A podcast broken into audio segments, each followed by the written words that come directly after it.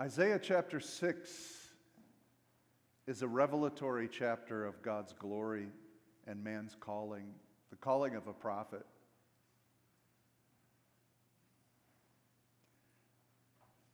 It begins like this In the year that King Uzziah died, Isaiah is putting a timestamp on this. 740 BC, in the nation of Judah, Israel had already split. And there's a crisis in the land. The king is dead. A political crisis over the nation. Who's going to lead and rule now? Uzziah was known as a man who was good and right before God. He did what was right in the eyes of the Lord. That's amazing. For years, Judah prospered under this king. Now he's dead. But there was a problem with Uzziah towards the end of his life. Second Chronicles 26. Second Chronicles 26 tells the story. You should read it. Second Chronicles 26 tells us that this good king Uzziah became proud. He thought he was all that. He thought he was so powerful and omnipotent and, and amazing that he decided to offer incense to God as the king.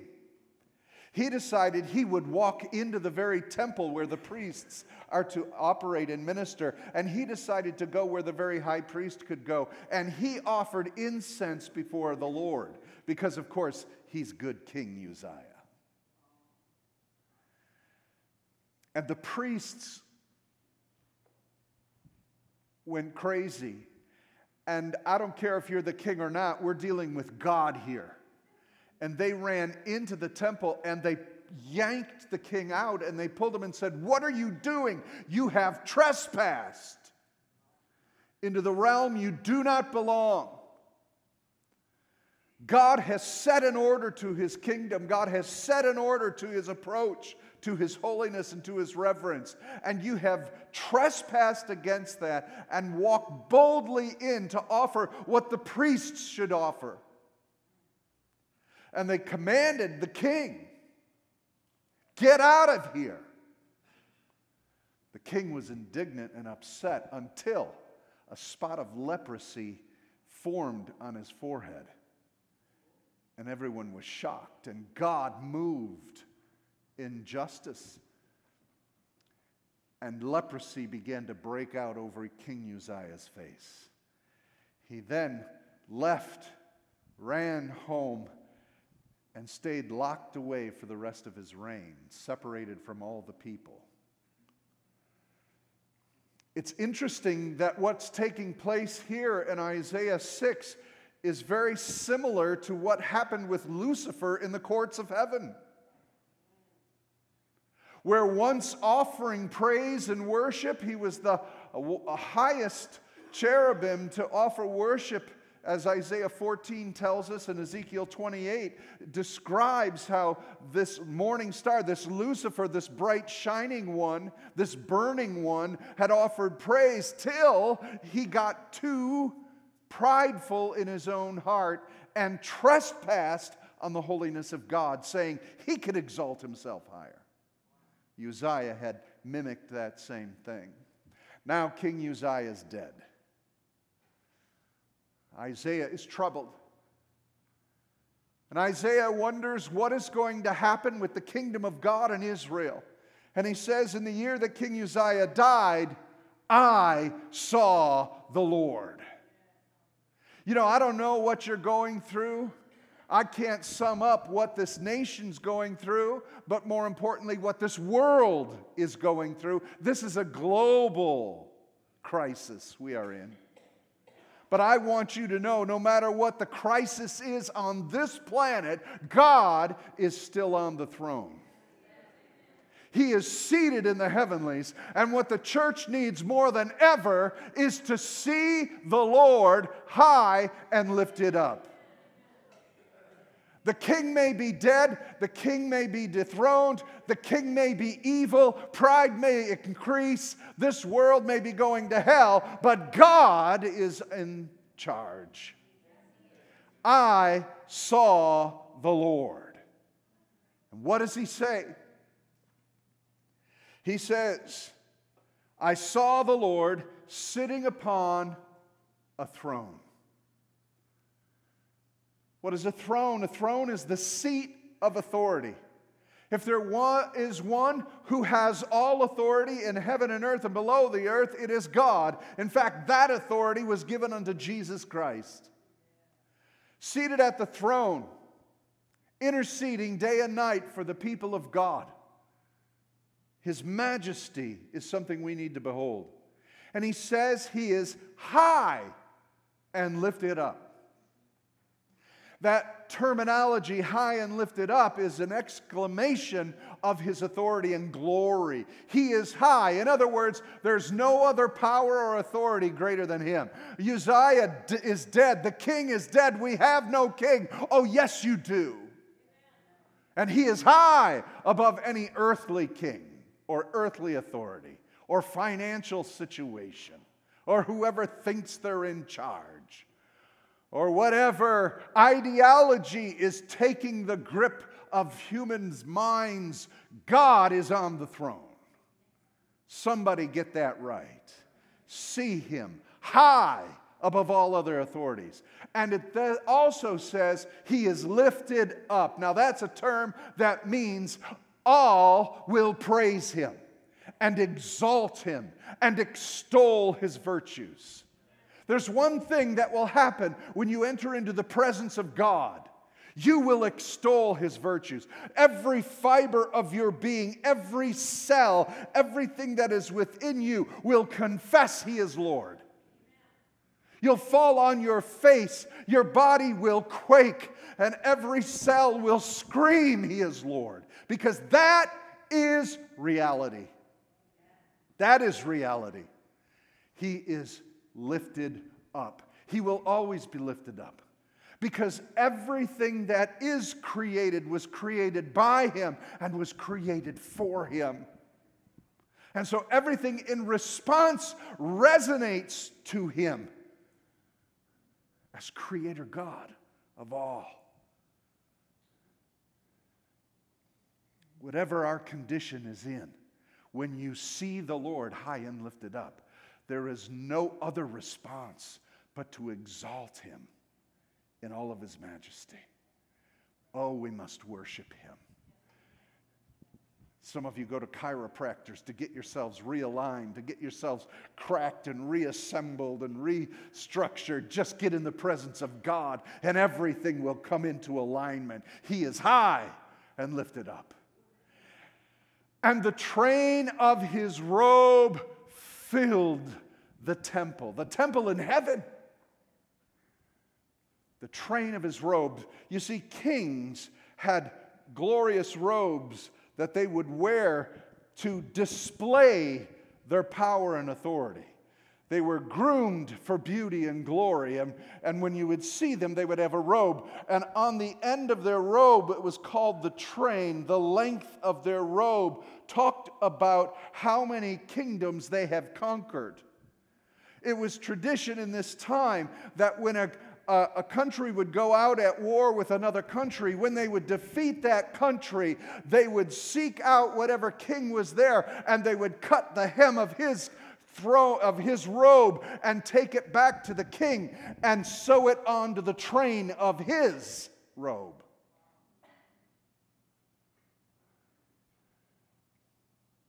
How many of you know He is the King of all kings? He is the Lord of all lords. He rules over all kingdoms and all authorities. The train of His robe is that He is the conquering King, the Lord of glory.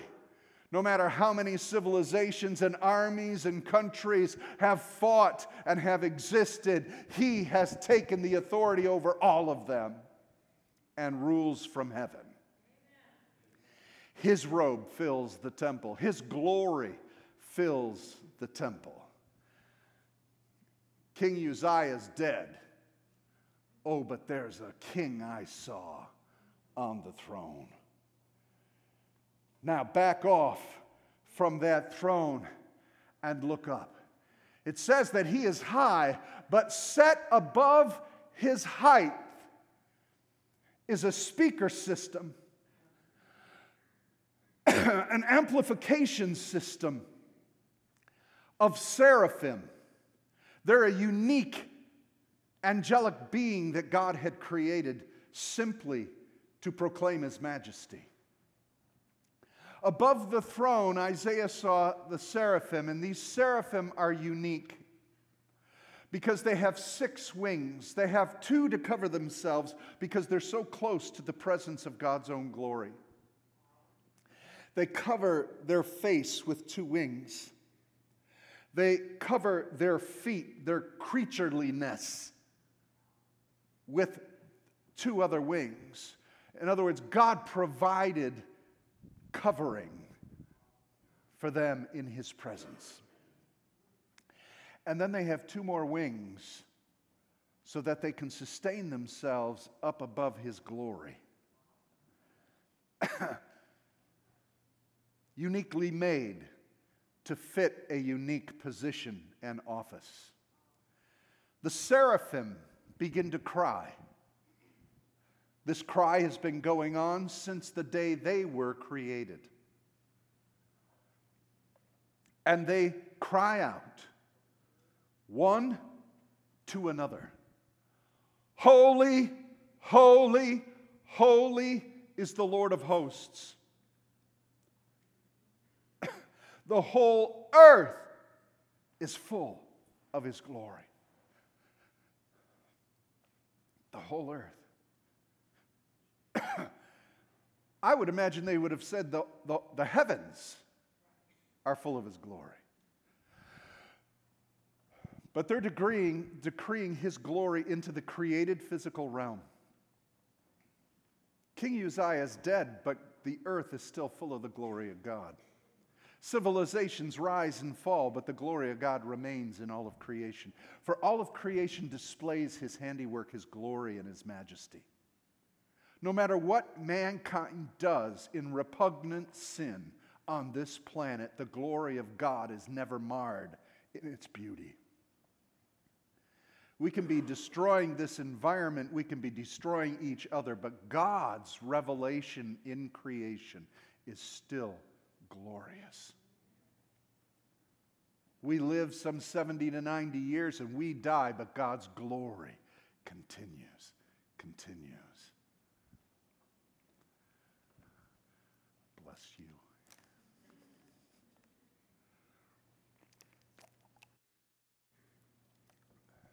I took a week off from speaking and now I can't speak.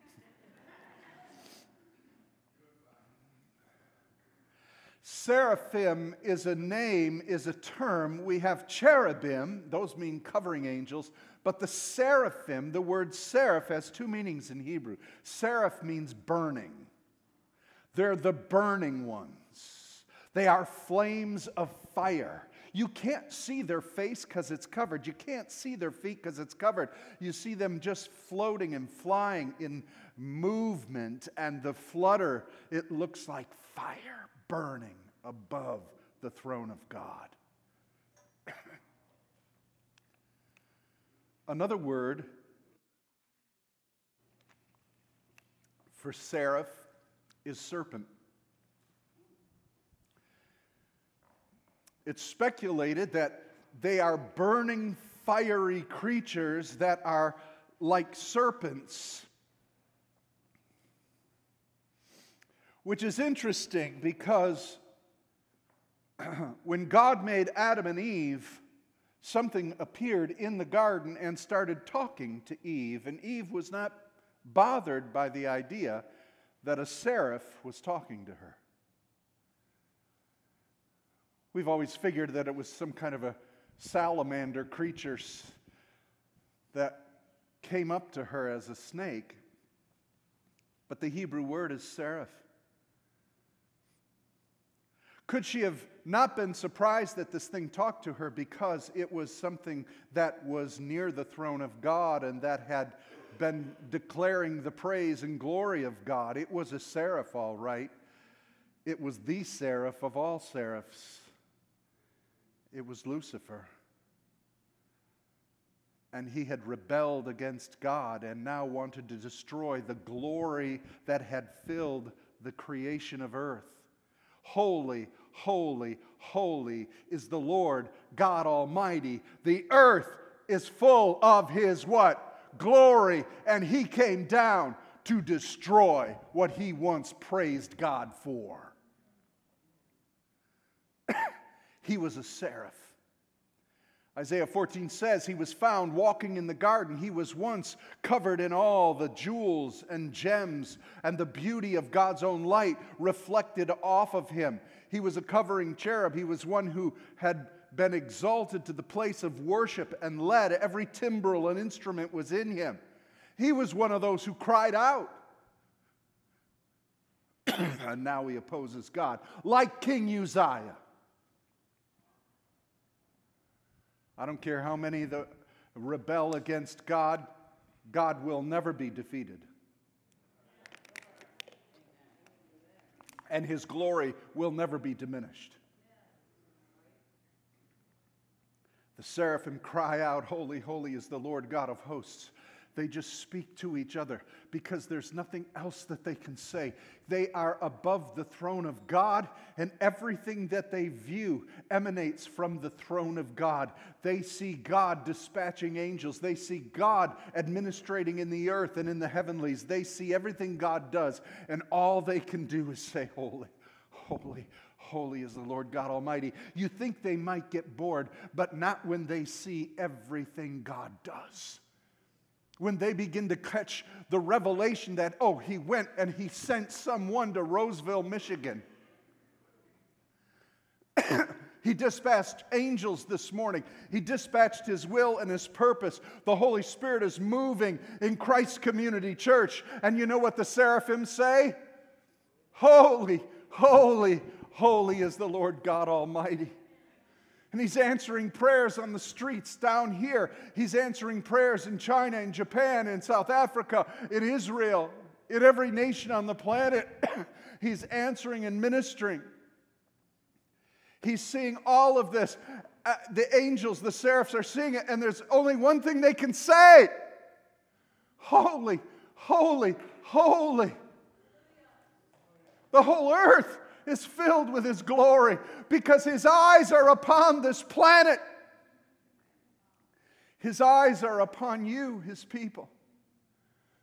And heaven is shaking. It says the foundations of the thresholds shook at the voice of them who called, and the house was filled with smoke. These burning ones are burning in such power and passion to the Lord. Wait a minute.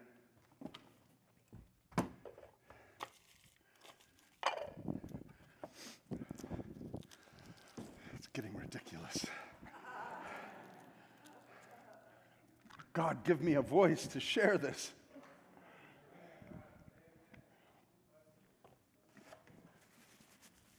I'm not ill. I'm just pumped. Oh, God. Can you imagine the burning ones who are churning to the glory of what they see God doing? That heaven is rumbling and moving, and smoke is filling that place because they're burning so powerful. Why isn't there any smoke in this house?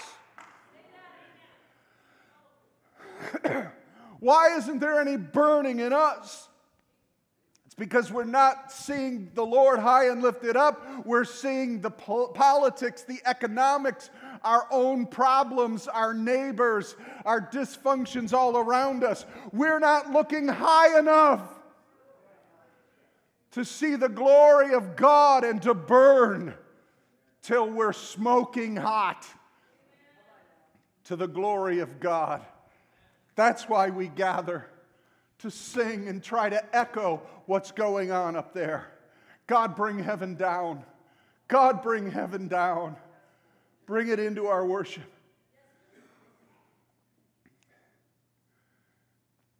And as Isaiah saw this, there's only one response and one reaction he could have. Oy vey. Woe is me. He found his humanness in the presence of God's glory and the angelic realm, and he found his creatureliness. I am but dirt. I am made of the dust. and he says, I am lost. I mean, when you have an image of God, there's nothing but humility left. When you understand who He is, you understand who you are. There's no room, no, no flesh. no flesh shall glory in His sight. No one is going to say, hey, look what I did. No one is going to say, ha, I made it. No one. When we see the majesty of God, that's in fact why we have to have resurrected bodies. If we don't have resurrected bodies, we'll disintegrate in His presence. He has to provide what He provided for those seraphs a new body for us to stand in His presence. Isaiah, the prophet of God, said, Woe is me. I've been prophesying for the Lord, but I never saw this before. I have never come to this revelation before. It's never too late for a believer to have a revelation of God like you've never had before. If we think we've seen the best of Him, we lack. How many of you want a greater revelation of His majesty and His glory? God, we're hungry for that. Hear us today, God. It's not too late for us. It's not too late for your church to get one glimpse of your majesty, one glimpse of your glory. Have you ever been at the altar? Have you been on your knees at home? Have you ever been in your car? Have you ever been in a situation where for a minute, a second, you touch the hem? For a second, you get a revelation of who He is. And in that second, it takes care of years of pain and sorrow. Says, Woe is me, I'm lost. I'm a man of unclean lips, and I dwell in the midst of a people of unclean lips. For my eyes have seen the King, the Lord of hosts. He said, I'm undone. The, the, when you look at the root word of that Hebrew, it means that my bones are falling apart. I am being dismembered. I can't hold it together. He literally felt like he was collapsing. That's why, whenever anybody would be in the presence of God or a, an angel or the Lord Jesus resurrected, what was the first thing they did? Fell to their face. You can't sustain under your own power the ability to stand in His glory.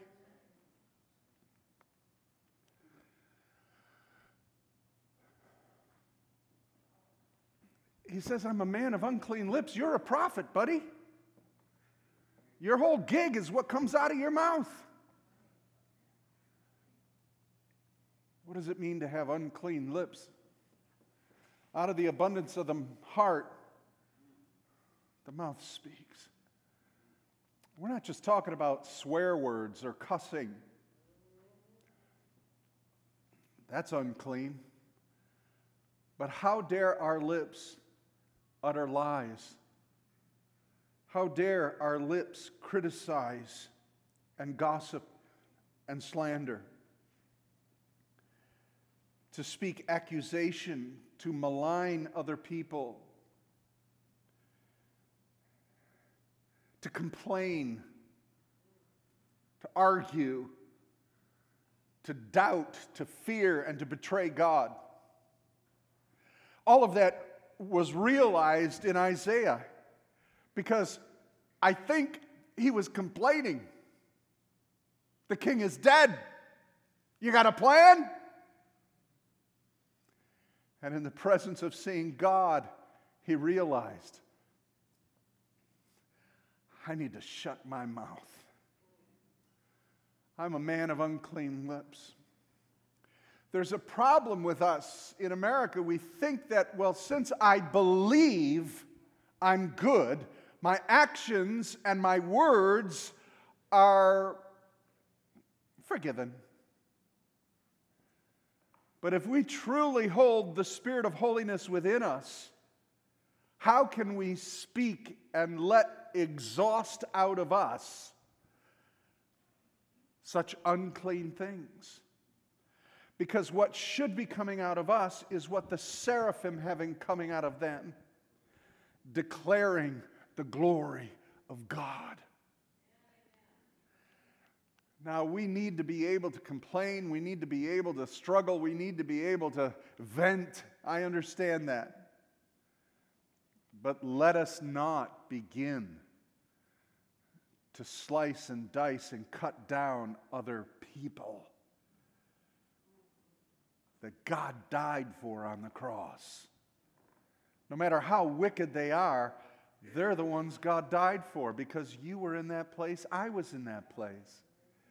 It's interesting to me that when the prophet had a revelation of God, the first thing he realized is that he speaks wrong.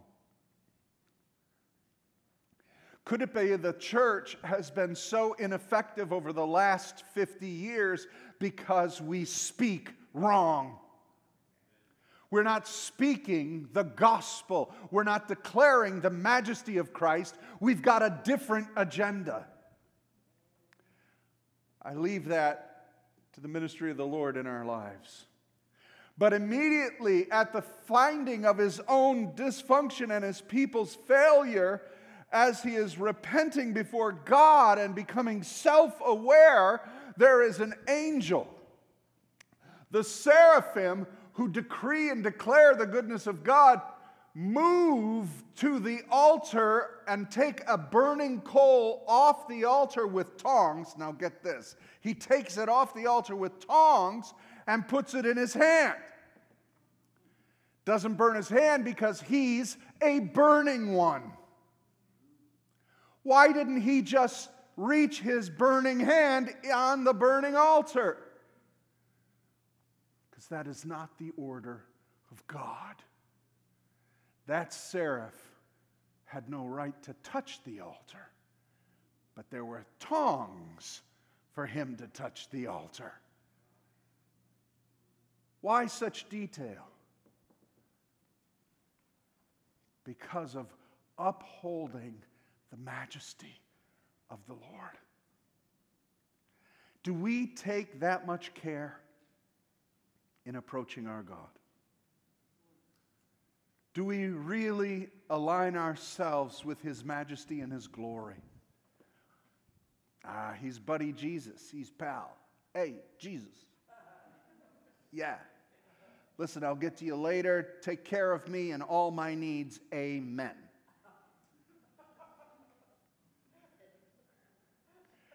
Could you provide a parking spot close to the door for me?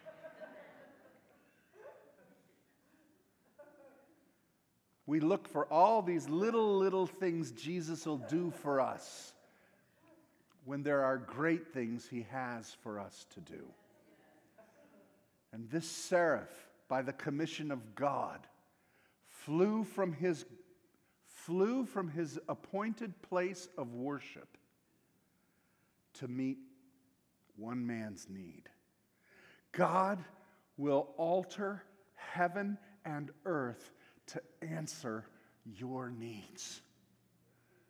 For God so loved the world, he sent his Son to die for you and I.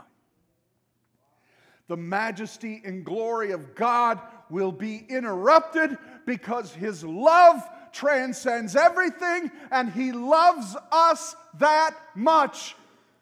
In the middle of worshiping God's glory and majesty, a seraphim interrupts his order of worship to come with a tongue and take a burning coal, put it in his burning hand, and place it on Isaiah's lips to cleanse and heal his foul mouth. If it touched his lips, it touched his heart and it changed him forever. He touched my mouth and said, Behold, this has touched your lips.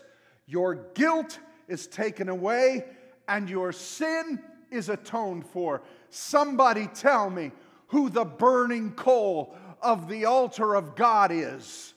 It's Jesus Christ. God took the burning coal of salvation and forgiveness and sent it to this earth that Jesus would burn as the light of God for all to see. And he sacrificed himself on that cross to touch our unclean lips and to cleanse us from all sin so that we could stand before a holy God. Hallelujah. Hallelujah. Come on, praise him.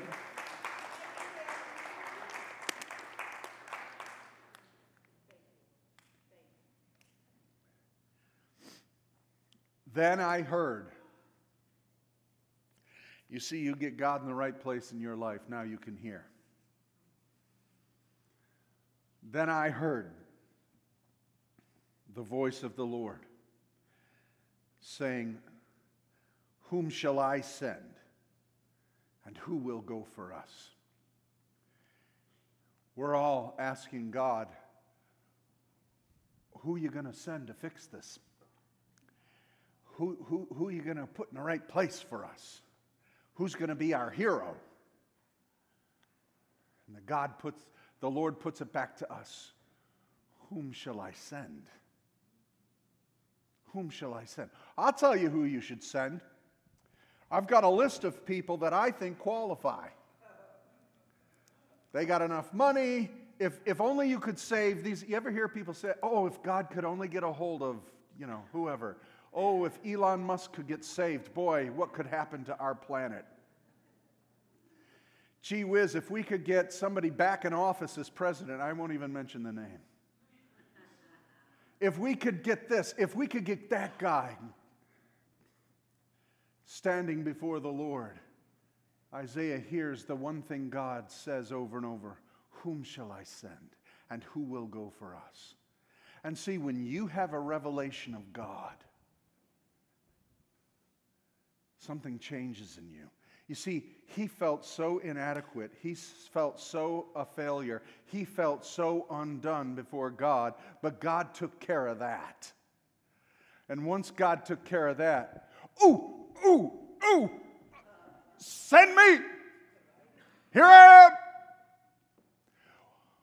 One man, one woman who has a revelation of God will change this planet forever. It will change your family. It will change your neighborhood. It will change your city. It will change the world. If we would see him high and lifted up, and everything within us would give him glory, and we would receive the cleansing and the purging that he offers to all of us. And when he says, Who can I send?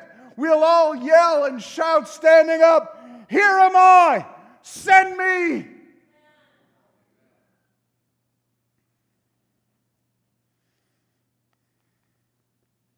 What will it take for you to have such a vision?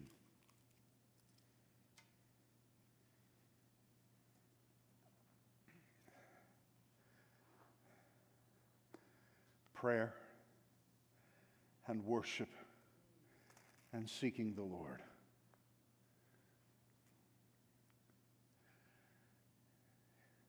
Those who confess and those who witness for Jesus are people who have seen and know the Lord.